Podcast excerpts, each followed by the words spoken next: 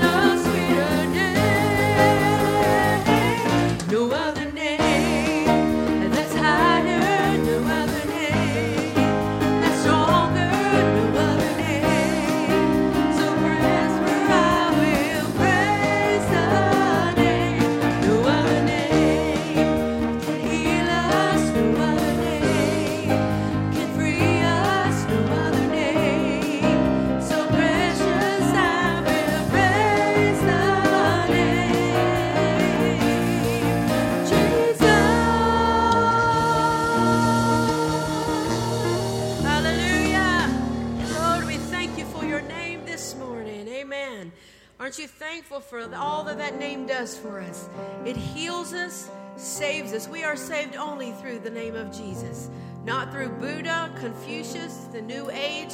There's nothing that's going to save us and give us life eternal but the name of Jesus. Amen. I'm so thankful for his name this morning. And I'm thankful that we can not only be thankful for his name, but we can be thankful for who he has made us and who he calls us, his children, this morning. Amen. Hallelujah. Lord, we love you. We thank you, God. Today we are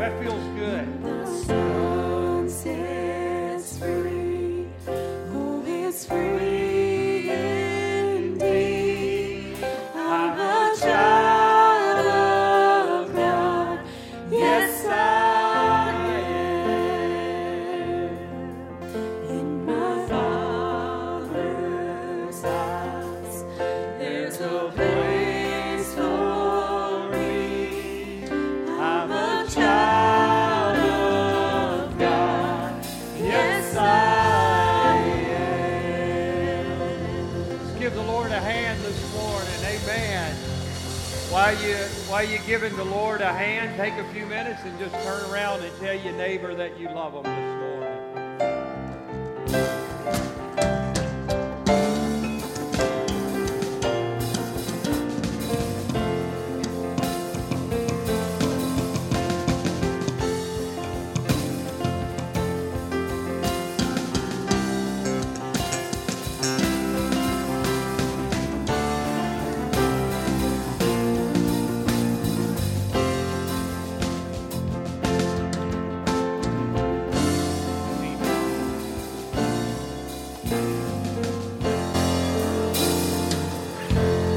Hallelujah. Can you say amen this morning? Amen. Hallelujah. Don't we serve a doesn't it doesn't it feel good amen. to say that I'm a child of God?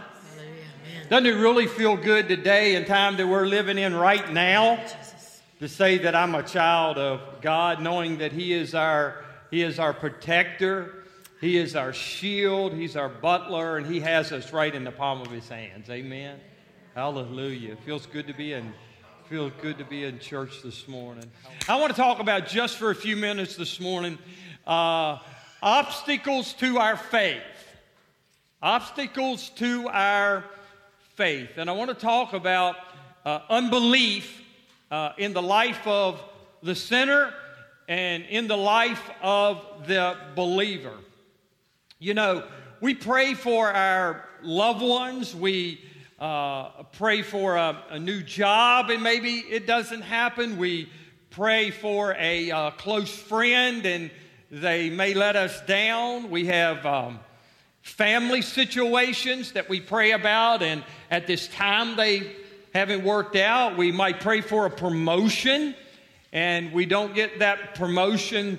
There is a lot of things in our life that we pray about that might have not have come to pass yet. And so, with that, with that hanging in the balance of our life, we get stuck in our Christian faith. We get this spiritual, we get stuck in this spiritual mud hole or this spiritual snowbank that we get stuck in because the prayers that we have prayed, some of them haven't come to pass yet, or things that we're praying about now. The more we pray about them, it seems like uh, uh, the less that God may be doing, a, doing something about it, which we know that He is working for our good, but to us, it seems like He's not doing much about it. So we get stuck in our spiritual walk uh, with God. Well, the book of Hebrews talks about unbelief. Some believe that Apollos wrote the book of Hebrews, uh, some believe that Paul wrote it, and there's even some scholars that believe that Barnabas wrote uh, the book of Hebrews. But I want to grab Hebrews chapter 3 a great book of the Bible, and I want us to go to chapter, uh, verse 3, chapter, uh, excuse me, chapter 3, verse 12 through 19. And it says this Beware, brethren, lest there be any of you an evil heart of unbelief in departing from the living God.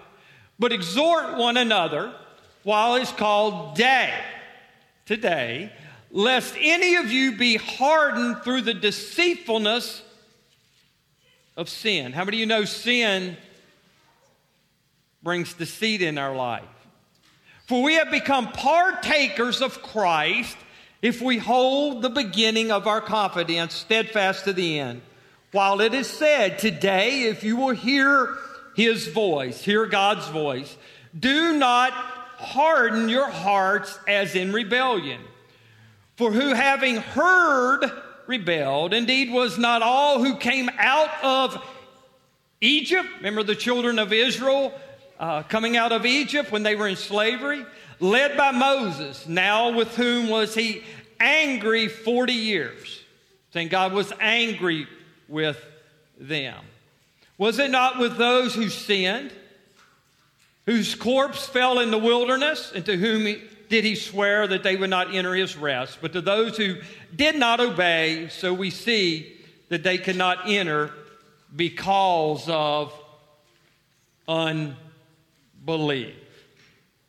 The writer of Hebrews makes this strong statement that none of you should have a evil, unbelieving heart.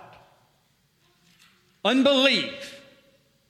For the non Christian, we're going to talk about just for a few minutes, and for the Christian. What's it look like for unbelief for the non Christian? What's it look like for belief for the Christian? Number one, I'm going to start out with the non Christian. For the non Christian, the issue of unbelief is a critical issue because it first starts out with eternity. Where are you going to spend eternity for the non Christian? The truth about Christianity, it's a fact. Say with me, it's a fact that Jesus walked on earth and he lived a perfect life. It's a fact that he died on the cross and he rose again. It's a fact that he is sitting at the right hand of the Father. The Jews, that, the Jews, excuse me, at that time question Christianity. In John chapter 2 and verse 18 through 19, they said this The Jews then responded to him, What sign? Everybody today wants to know what sign is this Christianity that you say is the truth? The Jews responded, What sign can you show us to prove your authority to do all of this, Jesus? Jesus, eh, Jesus answered them, Destroy this temple, and I'll rise up again in three days. You crucify me, you bury me, you put me in the ground, in three days, I'm coming back to life again. That's your proof. That's your proof that He is the Son of the living God. No, everyone, no other religion that he was crucified for our sins. He was buried, and on the third day, he rose again. That is your proof of Christianity. And second of all, the proof of that Christianity, he's healing today. He's still healing today. He's still saving today. He's still casting out demons today. He's still working miracles in our life today because our Christianity, what we believe, is the real deal. That was we. The Christianity, what we believe, church, today, in the time that we're living in from centuries back, is the real deal. Paul said in 1 Corinthians chapter uh, 15, he put it this way after the resurrection of Jesus Christ, they was questioned if Jesus was truly the Son of the living God, like some question today. And after the resurrection, Jesus appears at one time in front of 12. Paul said, then he appears among 500. Can you imagine Jesus being put in the grave and re- he resurrects and then he appears all of a sudden. What more proof you want? He all appears before 500 at one time. And then Paul went on to say, then he appeared to Thomas, doubting Thomas, and then he appeared to Paul. The belief is in the heart, church, not the head. It's, in, it's a heart issue. Do we really believe that Jesus Christ is the Son of the living God? It is a heart issue, not an intellectual issue. Psalms chapter 14, verse 1 puts it this way The fool has said in his heart, There is no God. The sinner has said in his heart, There is no God. The fool is saying, There is he really saying there is not a God? Well, some atheists atheists say that there's truly not a God, but that also translates that I don't need God to be God of my life. I, I can handle life myself. Uh, I don't need God to take the steering wheel of my life because I can handle life myself. I've got a career and I know where I'm going. I got a family and I know what I want to happen. I've got this going on in my life and this going on in my life, and I truly don't really need God in my life. And I'm going to walk down my own road with my own decisions. The Bible says that person is a what? A fool. John chapter 3, verse 19 through 20 puts it this way it is a heart issue, not an intellectual issue, a head issue. It's a heart issue. This is the judgment that the light has come into the world, and men love darkness rather than light. Do we not see that in the United States of America right now? That men love darkness rather than light, for their deeds are evil. For everyone who does evil hates light and does not come to light for the fear that his deeds will be exposed. It's an, not an intellectual issue, it is a heart issue. Second Thessalonians 12, uh, 2.12 puts it this way. That they all might be, listen church, this is a tough statement, that they all might be damned who believe not the truth, but they have pleasure in unrighteousness. They, they have pleasure in sinning. They have pleasure in doing what is wrong. They have, they, they have pleasure in doing evil. But Second Thessalonians chapter 2, 12 puts it this way. If you have pleasure in sinning, if you have pleasure in doing what is wrong, it says that they all might be damned. People that have not accepted Jesus Christ in their heart is saying it from the heart, not the head. And listen to the end result of not giving your heart and life to the Lord Jesus Christ. We, we, we preach, oh, Jesus is love. Jesus is love. That's why he sent his son Jesus Christ to Mount Calvary. But just because he's love, he doesn't overlook your sins. The end results of unbelief.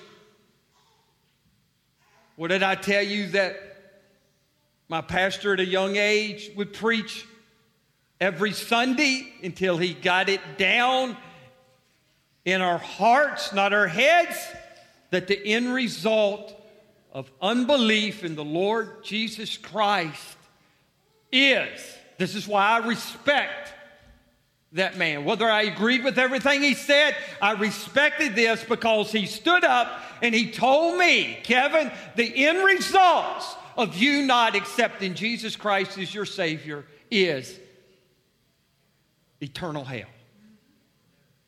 But we don't want to hear that anymore. God is love. God is this and God is that. And He is. And He is. But sin still sends you, Sister Herndon, to eternal hell. The Bible says we all have sinned and come short of the glory of God. Jesus Christ is here to forgive us of our sins because he shed his blood on Mount Calvary. When we get to, we, we get to heaven, it, God is not going to say, it was my will instead of your will, or it was, no, because you get the choice to make that will. it's kind of crazy because you're not going to be able to point back to the cross and say, You sent me to hell because over 2,000 years ago, he died on that cross. He laid in a grave. Three days he, were, he rose to keep you out of hell.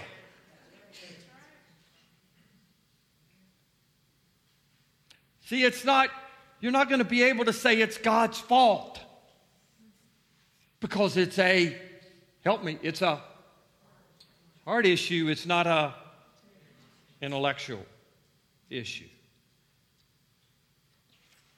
Revelations chapter 21, before we go to our next point, puts it this way for the non Christian, the issue of unbelief. Revelations chapter 21 says it this way.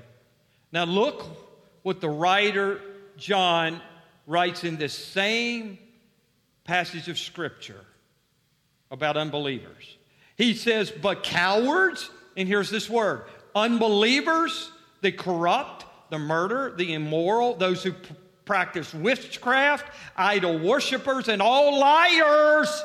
Their eternal home is in the fiery lake of burning hell. This is the second death. He put unbelievers right there with the corrupt, the murderers, the immoral, the, the liars, the ones that practice witchcraft, the idol worshippers. He put them all, all of that together. He linked unbelievers right in that same sentence is your second death, eternal hell. For the Christian, the issue of unbelief is a costly issue. We've already accepted Jesus Christ as our Savior. We're born again. We're walking with God. We love God. We're reading our Bible. We're praying. Our eternal home is heaven. But unbelief in the Christian man or woman's life is still very costly. God, God's promises are experienced through faith. We come into this Christian life by faith and we live out this Christian life by faith. Hebrews chapter 11, verse 6 puts it this way And without faith, without believing, it's impossible to please God. Let's say that together. Without faith, it's impossible to please God. But the enemy works in unbelief like, like this. If our healing is delayed, if we pray for someone that has not come to Christ yet, once again, if we haven't got that job promotion, if our bills are stacking up, a close friend betrays us, if a spouse walks out on us, the enemy will use all of those circumstances in the past and our current circumstances to walk us down the road of unbelief.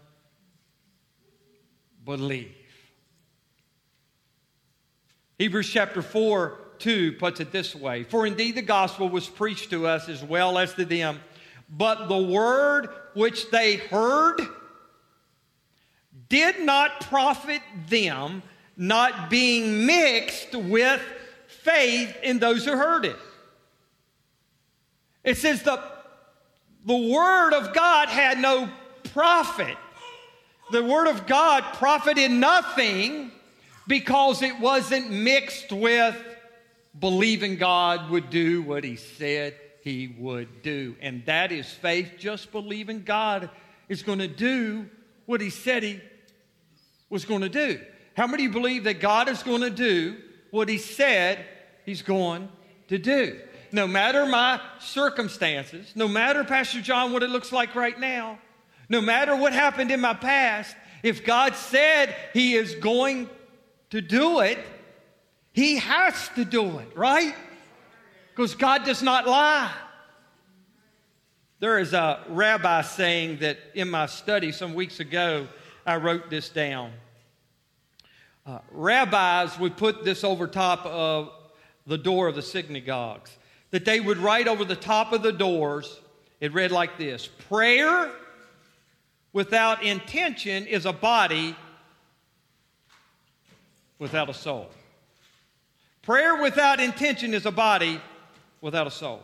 Faith is taking God at His word. It's one thing to doubt. Thomas doubted. John the Baptist doubted. The man that brought the demon possessed uh, son to Jesus, he doubted.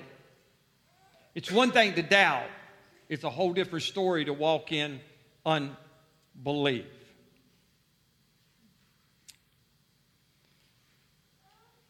I read this story in the Old uh, Testament, and as you just kind of just jot down notes as you, you think about as God brought the children of Israel. Now, look what the, God did for the children of Israel. I'm going to parallel this to our life, and we're going to we're going to close, okay? I'm going to parallel this to our life of unbelief uh, because unbelief in a Christian's life, it's a serious thing. It's a critical thing. We don't get we don't get the promises of God fulfilled in our life because of unbelief. And so I wrote a few things down, charting in the Old Testament about Israel. God has delivered them from Pharaoh out of slavery.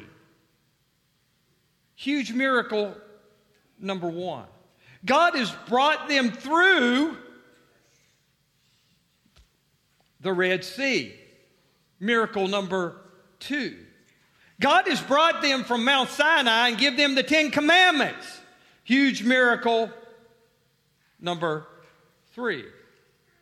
Now they're standing at the border of the Jordan River, getting ready to go over into the promised land. So they've got miracle number one, being freed from slavery. Miracle number two, God is bringing them through the Red Sea. Miracle number three, they're at Mount Sinai. God gives them the Ten Commandments.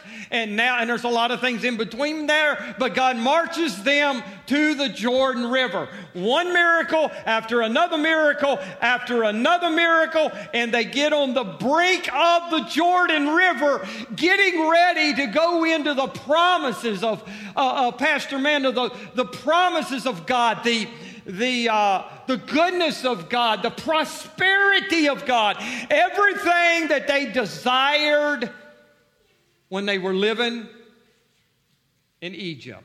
In their heart, they now have at the brink of the Jordan River. Their promises are just across.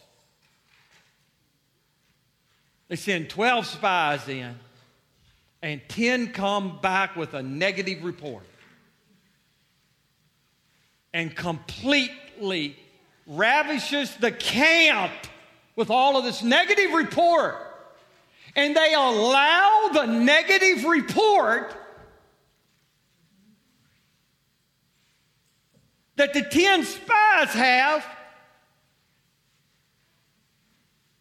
to delete what God had done of bringing them out of Egypt, out of slavery, through the Jordan River, miracle number two, to Mount Sinai to get the Ten Commandments. And now they're at the Jordan River and they allow 10 spies to bring back a negative report. And they believed them and they seen God and marched with God and talked with God and seen God do great miracle things. And they get at the Jordan River and it stops there because of their what? Unbelief. Now, let me just parallel this as we close with my life. Because I felt God was dealing with me about the unbelief in my life.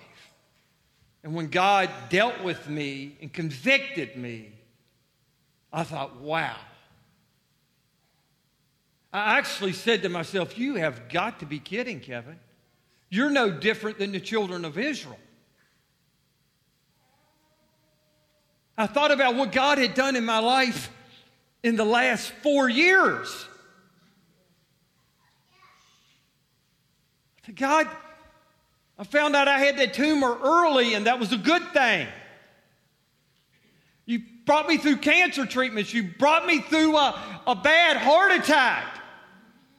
And now I feel great. Somebody asked my brother the other day, How's your brother doing?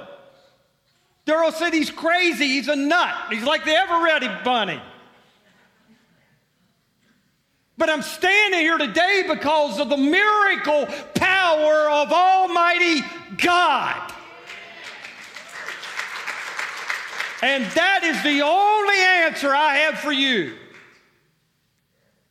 The sad part about it, I got out of my seat, was working on this sermon, and walked to this altar repenting to God because I have allowed unbelief to get down in my heart because it first got in my head and then it went down to my heart. And when I allowed it to get in my heart, I started believing God was not going to do it for me. He's going to do it for the next person. He's going to do it for the other man, the other woman, the other preacher, but he's not going to do it for me. And this, was, this is what God says about unbelief. In Numbers chapter 14 and verse 11. Then the Lord, he said to Moses, he spoke to Moses, How long will these people reject me?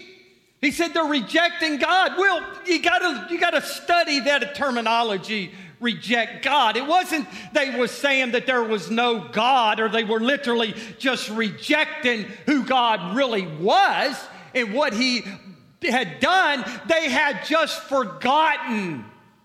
And the enemy had stole the miracles that God had done in their life.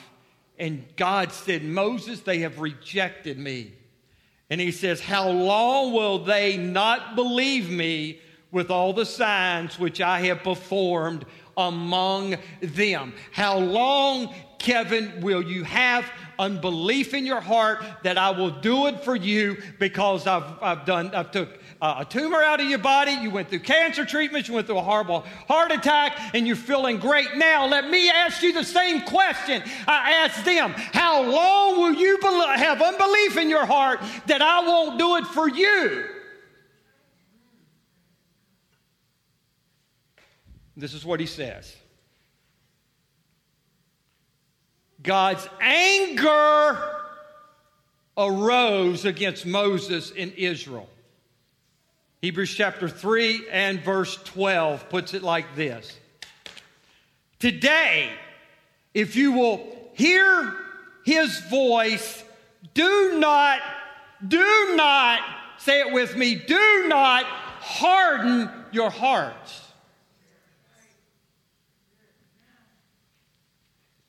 All of these circumstances, sister, that's going on in your life right now, you're still believing, you're still asking God. We're all no different. We've prayed and prayed, and that child didn't come home. We, we, we've asked to be healed, and we've not been healed yet, and all of this stuff in our life. But how many will raise your hands that God has done great things in your life already? Pastor John's got an incredible testimony.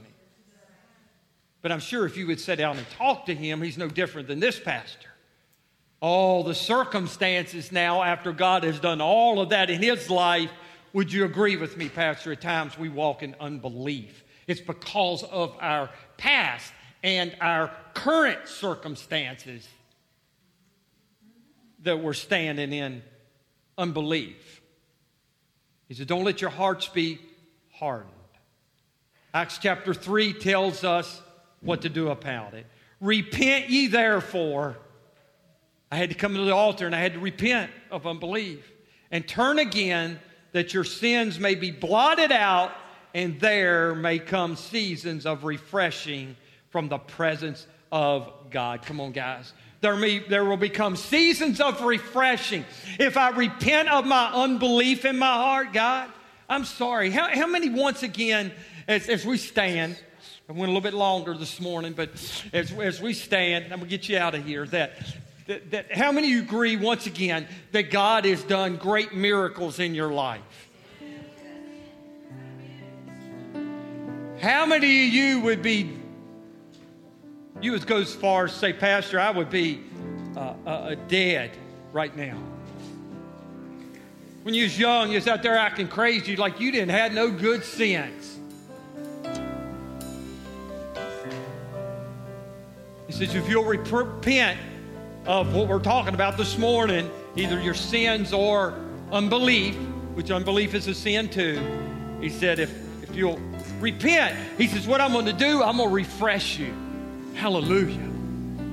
Amen. Hey, Sister Betty, amen. God is going to re- refresh us this morning because of our unbelief if we repent. Let's just all stick our hands up in the air. We're going we're to do it all together. We're going to do it all together. Father, this morning, I, uh, I admit, God, that I have uh, walked with some unbelief in my heart. And Father, this is beautiful this morning with the ones that are here. God, young ones and old ones, God, we're just raise our hands up and we repent, God, this morning of our unbelief. God, we repent. And we're asking you, Lord, as we spend time in the Word of God this week in prayer, that you, Lord, would bring refreshing and where, when we believe, you are going to march us into the promised land. Amen. Those that are watching by a video this morning, if you don't know the Lord Jesus Christ as your Savior, now is the greatest opportunity to give your life to Christ. Say this prayer with me as we close, church. Heavenly Father, I admit that I'm a sinner. I believe in the Lord Jesus Christ. I confess all of my sins this morning and ask you to come and live in my heart. Cleanse me in your blood. I'm going to live for you with the rest of my, for the rest of my life. In Jesus' name, amen and amen. If you prayed that prayer, you're just as saved as this pastor. Serve the Lord, find a good church in Jesus' name. Let's give the Lord a big hand this morning, church. Hallelujah.